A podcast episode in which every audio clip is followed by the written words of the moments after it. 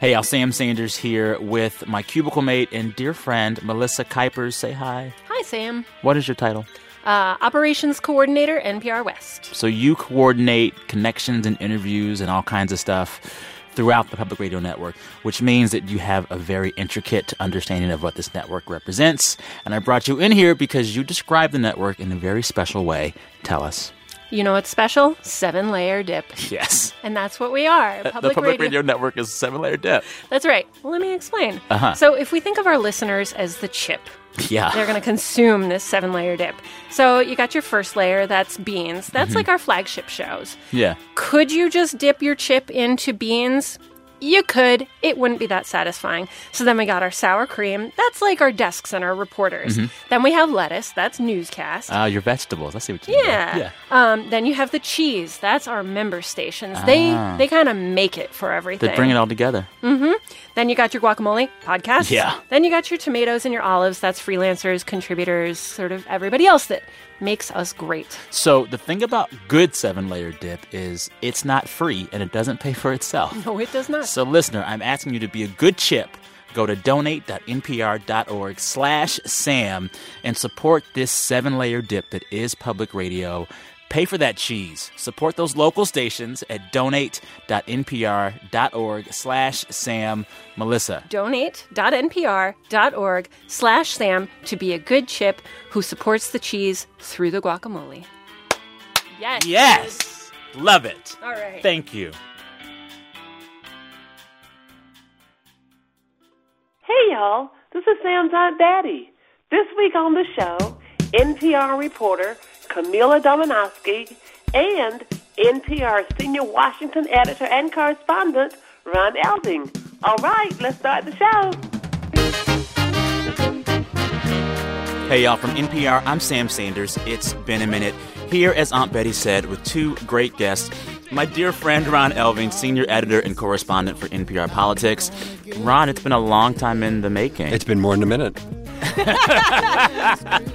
Ron Elving, also here with veteran of It's Been a Minute, Camila Domonoske, breaking news reporter for NPR. Thank you both for being here. I can see you both wearing your festive scarves. We're scarved. Happy holidays. In the spirit of the holidays, I am playing some Christmas music for you all right now.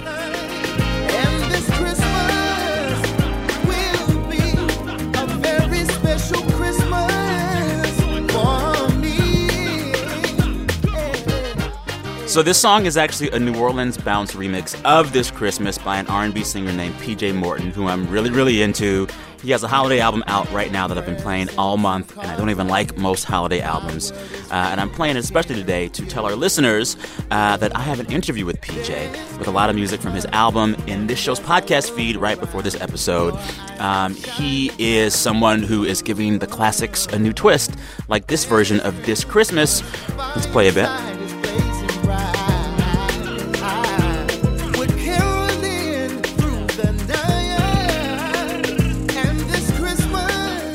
Ron, Camila, your favorite holiday songs. Go. I, I got to say, the one that still affects me most is I'll Be Home for Christmas. PJ's got that on his. does. He does. Camila? Uh, my family always welcomes Christmas with Dominic the Donkey. What is, is that? Oh my gosh! Wait, can we play Dominic the Donkey for Sam? Can we make that happen? I'm shocked. Producers. I I'm mean, shocked. this is. Let's do it. okay. Hey, jingity jing. It's Dominic. Is that the donkey sound? Jingity jing. You, you got to sing along. It really helps. Okay.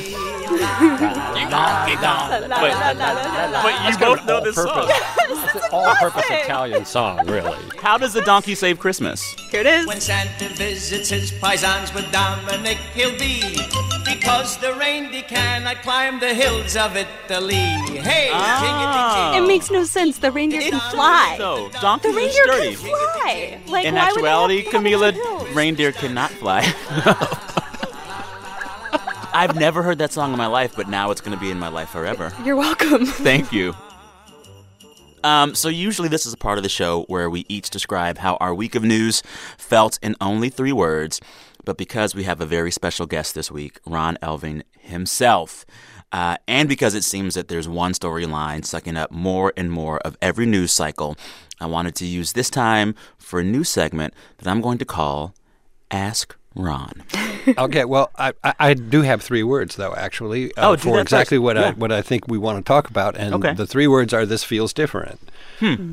I think that the entire experience that we have had up to now with Donald Trump as president uh, has been unique and, and special and, and not like anything quite we've ever experienced before. But it has certainly taken a turn. And not just this week.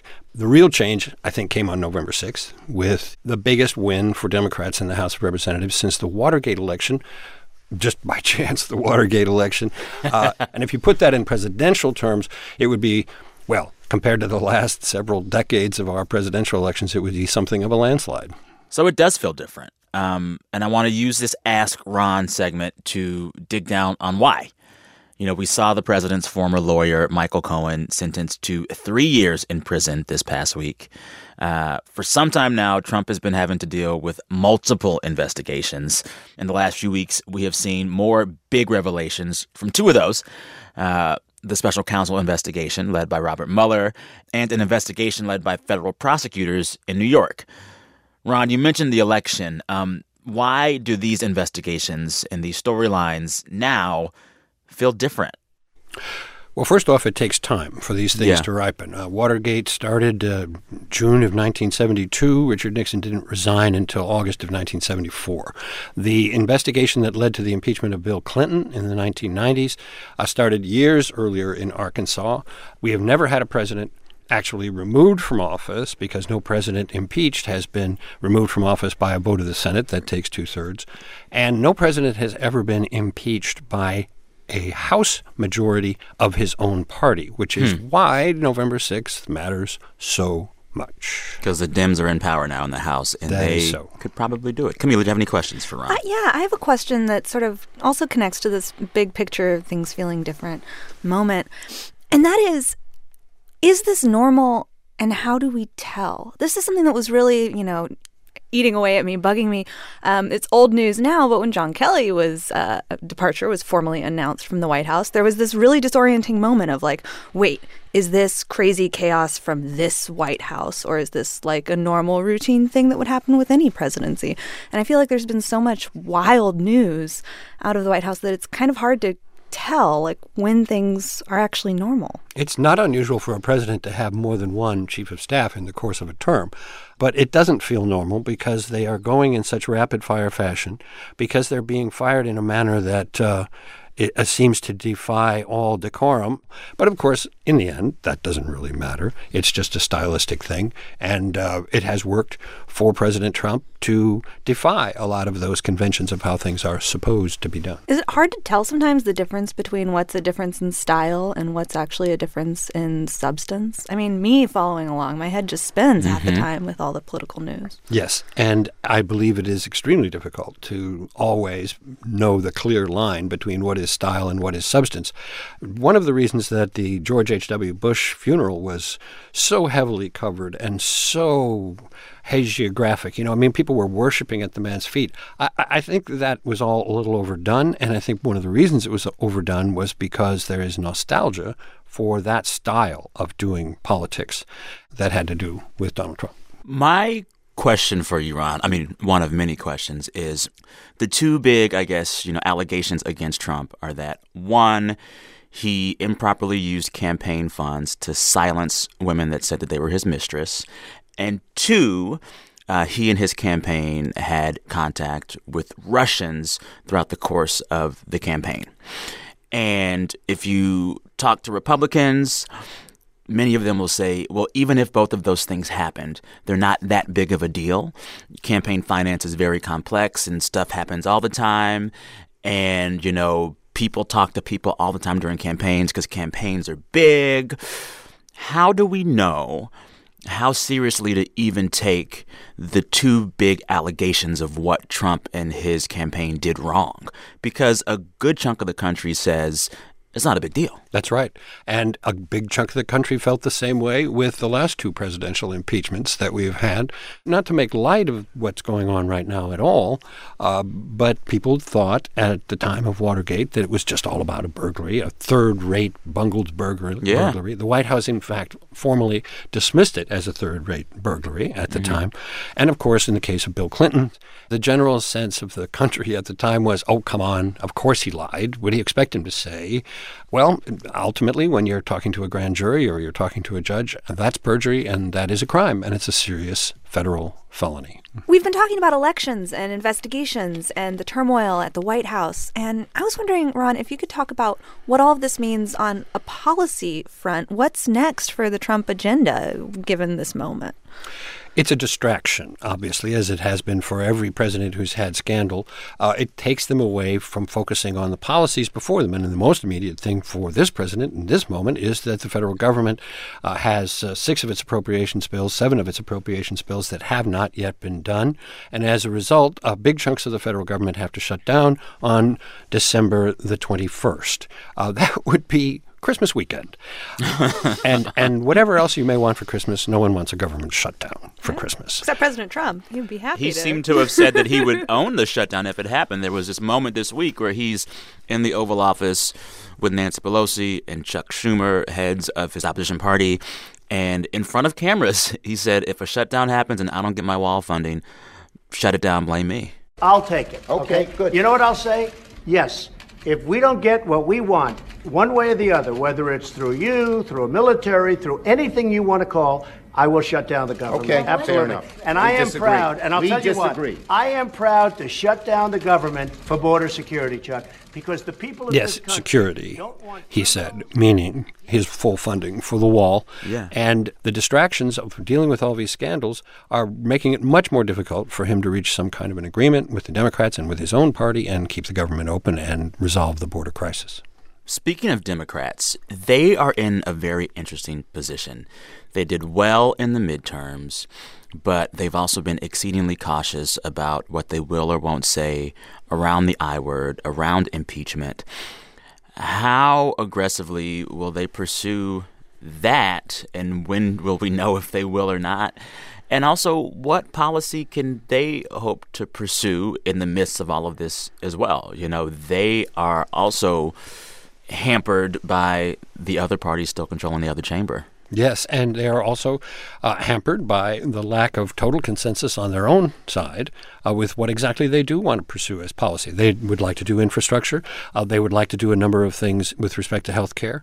There are many things they could even conceivably do with Republicans and with President Trump, including those two items, where things could be done to make the situation better. Uh, there could also be compromises with respect to immigration and border control.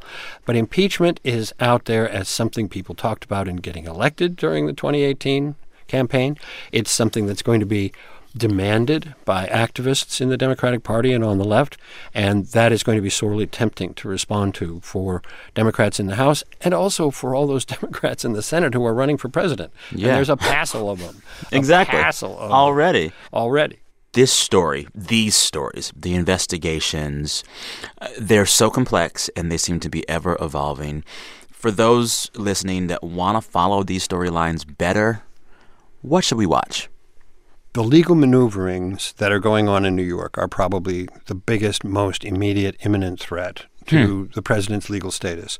Uh, More than Mueller. More than Mueller because we don't yet know what Mueller is going to say about the central issue he was assigned to investigate, which is Russian collusion. But up in New York, they were already establishing crimes.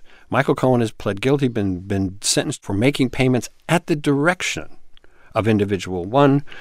There is no one else that that could be but Donald Trump. Yeah. So that means that the president is essentially being named as a person guilty of criminal acts, uh, sufficient to have already sent one person to prison, Yeah. and uh, and could involve others as well. And we're only beginning to unravel that particular case. Uh, and it's also important to watch the president's Twitter feed. I think people watching that will get a sort of temperature check. You're listening to It's Been a Minute from NPR, the show where we catch up on the week that was. Coming up, I catch up with a listener that I chatted with about a year ago. She and her family opened their doors to another family of five refugees. They are still there in the same house, and she tells me how it's going right now. We'll be right back.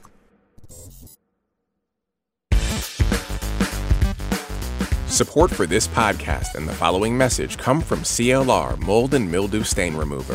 While you're going about your day to day life, making dinner, or getting the kids to school, something's happening in the dark recesses of your house. Mold and mildew are growing, but you can fight back with CLR Mold and Mildew Stain Remover. It's tough on mold and mildew stains all around the house, and it works without bleach or harsh fumes. It even carries the EPA Safer Choice seal. CLR Mold and Mildew Stain Remover, making the world a little cleaner.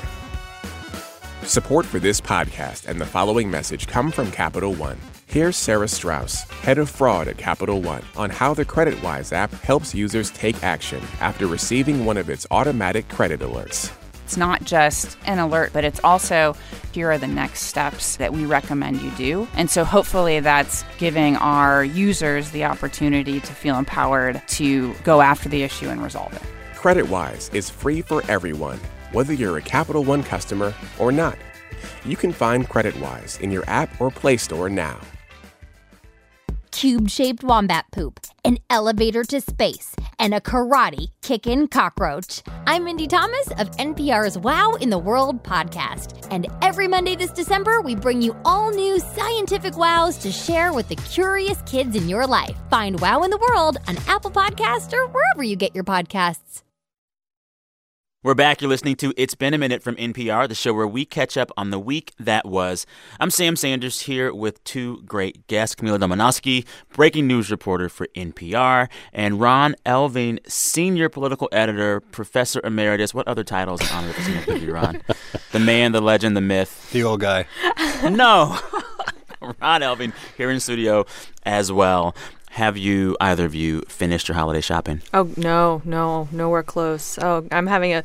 Okay, we had to bring that up. It's gonna be fine. I'm gonna give myself the pep talk. Like, there's a whole like two more weekends. It's gonna be okay. Um, yeah, no, I'm not on top of it. Well, I plan to get started this weekend. Wait, Wh- you haven't started yet? When is Christmas this year?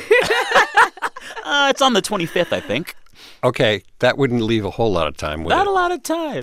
anyway, now it's time for a segment that we call Long Distance, where we call up a listener from somewhere out in the country or the world and see what's going on where they live. This week, we're calling somebody back. Kate Miles shared a best thing with us late last year. She is from Portland, Maine. And when she called us last year, she and her husband had just taken in a family of asylum seekers from Burundi. Five people two adults and three teenagers. Uh, Kate and her husband already had three children of their own, but they welcomed these five people in, and she actually told us about it last year. It has been such an awesome week. I went from having no kids in the local public school to three 10th graders. Oh, my goodness. And I've learned all about that. Those two families are still living together, so we wanted to see how the last year has gone for Kate and all of them, so we called her up. So yeah, we are we are very much a big old household of ten people. Um, Oh, wow. Occasionally eleven to fourteen, depending Whoa, whoa, whoa. on, Who- on who were family those? being in town. Oh, okay. You know, we just we we've got people coming through. There are there are people coming through. Can I come visit? Come on down. Come on up. Come on over. Yes, yes. So there's a backstory uh, for all of this. Kate actually heard a radio news report over a year ago about refugees in Europe. Uh, the crisis in the story moved her. Kate networked, asked around, and she ended up finding an older couple from Burundi that had been granted asylum. They were trying to find a bigger place to live and uh, help just kind of fitting into America. Um, with them came three kids who they are guardians for um, a brother, a sister, and a cousin who at the time were 15, 16, and 17. And our notion was that, oh, yeah, you know, you guys and, and your three kids are, are welcome to live with us for a bit while you transition kind of to our town. But I think it's a remarkable undertaking to immigrate to a new country. And Mm. the amount of work it took to get them uh, enrolled in high school, which seemed to take like a week or two, that made me realize, holy cow, like this is a big undertaking. And then once we had high school in place, there were some medical things we had to get into place, getting primary care physicians, getting um, vaccinations sorted out. And as I was kind of facilitating these things um, on a very logistical and bureaucratical level, I was falling in love with everyone. Mm. Yeah. And so we should point out here, you know, you you and your husband took in five people, but you and your husband already have three kids of your own. I guess my first question is, how do y'all all fit? We've got a big house. Okay, Um, how big? it's it's it's actually probably the size of plenty of people's houses. Um, I just had this moment of like, well, how often do we use the formal dining room? And so Oh, wow. our formal dining room got turned into a bedroom. But I also did have to get a new hot water heater, a new toilet, and um, Okay. but you know, I think that's kind of what I want us all to think about is the reason I'm doing this, which seems kind of crazy, was I'm at capacity. Like I work a full-time job and my husband works a full-time job. And I'm spending all of my money on daycare and I do not have hours in the day to give back to the community in a more traditional sense. So I I kind of looked around and tried to figure out what resources I did have. Wow. So then you and your family are white in a very white state. Super This- white. Yeah. This family living with you is black. Um, has that been hard to navigate or easier than you thought it would be? How is that working out? Yeah, um, our mailbox was hit the other night. Um, I came down the the morning and saw our mailbox was hit, and Was it a hate crime? Yeah, that was kind of all of a sudden going. I need to check in. Like, is this what happened? Mm. Called the police, um, and it was a drunk driver. Huh. But having those layers of thought. Just last night, I was talking to one of the teenagers, to Gene. Um, Gene is your 16 he's a 16 year old. yeah, he's Okay. 16. And what does he do when he comes? He joins the lacrosse team. He joins the football is- team. Okay. He is he is occupying some very white spaces with a plum. He is Okay. just you know leaning in and Mr. Cultural Assimilation. But you know, I have to talk with him sometimes and say, you know, when your friends are doing weed, their stakes are different if they're caught Hmm. and the stakes for the people around them are different. Mm-hmm. And it feels funny for me to be saying that to him. Well, and also it's like you you had white kids, and I suppose you never thought you'd have to give that talk. Yeah, and I've given that talk and you know, we walk around the supermarket together and people turn their heads. And we live in a, a liberal accepting town, but Yeah. it's noticeable. Yeah. But I also think, well, whatever. I can Yeah. set a tone about what my community is going to see as normal. This Yes. is now a mixed race, 10 person American Burundian family who lives down the road from you. Get I need a it. screenplay. I need a screenplay. This is screaming theatrical release for me. Um, are, are there other aspects of the racial element of this whole thing that affect you personally? Like, I can totally see this kind of plot line leading some folks to, I don't know, prop you up as like a white savior, which is Yeah. a thing that in itself is problematic. Yeah, maybe it's because I work at a small private liberal arts college with a lot of social justice folks. I'm thinking about that a lot. Um, and yeah, all I can do is I, I see the optics of it. But I also feel like, like Gene was saying, you know, um, to me last night, his life having met me versus the first few months in the States before he met me has kind of gone on a faster trajectory. And I've got some privilege, and I see it, and I'm using it, and I don't know what else I can do. Yeah. So, um, we're not just going to talk to you today. We actually have some of your new family near the phone as well. Who am I going to talk to right now? I do. Yeah, you're going to talk to Blanche Neige. Blanche Neige is 18 and is not dressed for radio. She is dressed for television. Oh my gosh, I wish you could see her right now. she is so super stylish. So I love it. here she is. Hey, Blanche Neige, how are you? I'm good. How are you? I'm pretty good. I'm really excited to speak with you. So you're in school right now. What grade are you in school? 11. Do you like it? Mm, yeah, I really like it. I like the school. Okay. And I have like very good teacher, so yeah, I like that. Yeah, yeah. What do you miss the most about Burundi? Oh, I I miss my family. Yeah. Because your parents are still there, right? Yeah. Can you still talk to them? Mhm. I still talk to my mom. I just have my mom only. Yeah. What does she say to you? Oh, she miss me. I know. I know that. I'm sure she does. yeah. Now, I heard that on top of taking your classes at school, you're also in the fashion club? Yeah. Mhm. Okay, what's that like? Tell me about it. I just learned how to make something like dresses, so I really like it. Yeah. After high school, do you want to stay in America? Do you want to stay in Maine? Where do you want to go?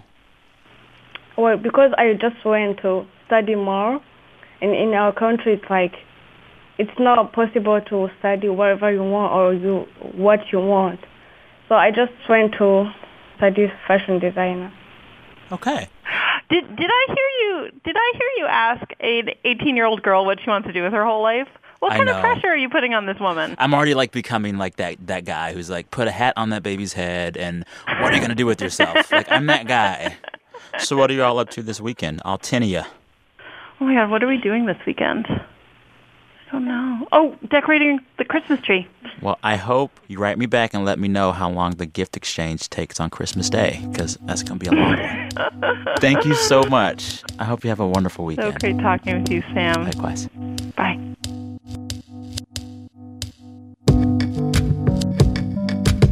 Many thanks to listener Kate Miles in Maine. Um, that was a sweet little story, huh? The remarkable thing is the spirit in that woman's voice. Yeah. Yeah. I want to check in like in a few years with those teenagers Mhm. because they're still learning English. So they probably couldn't tell me everything that they're going through, and I know it's a lot. I mean, I'm at Burundi to Maine. I can't Learning even lacrosse. I can't even imagine. It's time for a break. When we come back, we're going to play my favorite game, Who Said That? BRB.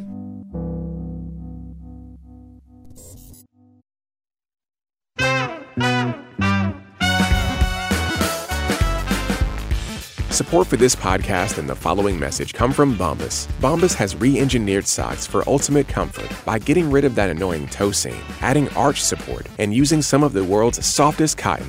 And for every pair purchased, Bombas donates a pair to someone in need. To date, they've sold and donated over 10 million pairs. To feel the Bombas difference, go to bombas.com slash minute for 20% off your first order. Support for NPR and the following message come from Hinge. Hinge is the dating app that's great at one thing setting you up on great dates. And they're not just saying that. On Hinge, three out of four first dates lead to second dates. They are the number one mobile first dating app mentioned in the New York Times wedding section. So if you're looking for a BFF, a job, a pen pal, or a hookup, Hinge isn't the place for you. Hinge is exclusively designed to get you out on great dates. Download Hinge in the Apple Store or Google Play. Melissa Kuipers, I'm back with you right now because this seven layer dip that is public radio has not yet paid for itself. Tell folks how they can give. You can give by going to donate.npr.org slash Sam. Be the chip you wish to see in the world. Yes. We're back. You're listening to It's Been a Minute from NPR, the show where we catch up on the week that was. I'm Sam Sanders here with two great guests today Camila Domonoske, breaking news reporter for NPR. Also here with Ron Elving, senior political editor and correspondent for NPR. You cover the politics stuff. And and have and have for a very long time and can't seem to stop. There are worse addictions. Yes. Maybe better ones too. Yeah, that's true. That's true. It's true. Anyway, it's time for my favorite game. Who Said That? Ooh, I've been saying that. Who said that? Who said that? Basically, I share three quotes from the week. You got to tell me who said it or get a keyword from the story. Then you get a point. Uh, the winner gets, as you know, absolutely nothing. Bragging rights. bragging rights. All the bragging rights. Um, oh, this one. Okay, you both are going to know this one, so it's all about who says it first. All right. Ready? The quote is It goes to show you, you get into a tinkle contest with the Oh, skunk, Nancy you get tinkle all over you. yes, Ron. we just spoke about it earlier in the show. I, Go I ahead. mean, I hope everyone was e- equally embarrassed at hearing her use the word tinkle. I'm going to say it again because I just love saying it. It goes to show you, you get into a tinkle contest with the skunk, you get tinkle all over you. One, she called the president a skunk. She did. Two, she used the word tinkle twice. Well, we know how she felt when she left the White House. That was Nancy Pelosi uh, after she left a contentious meeting with President Trump and Chuck Schumer from the Senate. And in the aftermath, called the president a skunk. It's just. Anyway, Ron, you got that one. I, I, I got that one. Point that to one. Ron. I got that one. Point to Ron. Uh, next quote. There's been times someone wants a picture, and while I'm doing a selfie, they're like, You're not dancing. Of course I'm not dancing. I'm walking down the street. Who said that? Who dances a lot that is in the culture, in the zeitgeist? Someone who dances on their show. Ellen. Ellen DeGeneres? Yes, okay. Cam- Camila barely got it. So that was from Ellen DeGeneres. Uh, she had a New York Times profile run this week.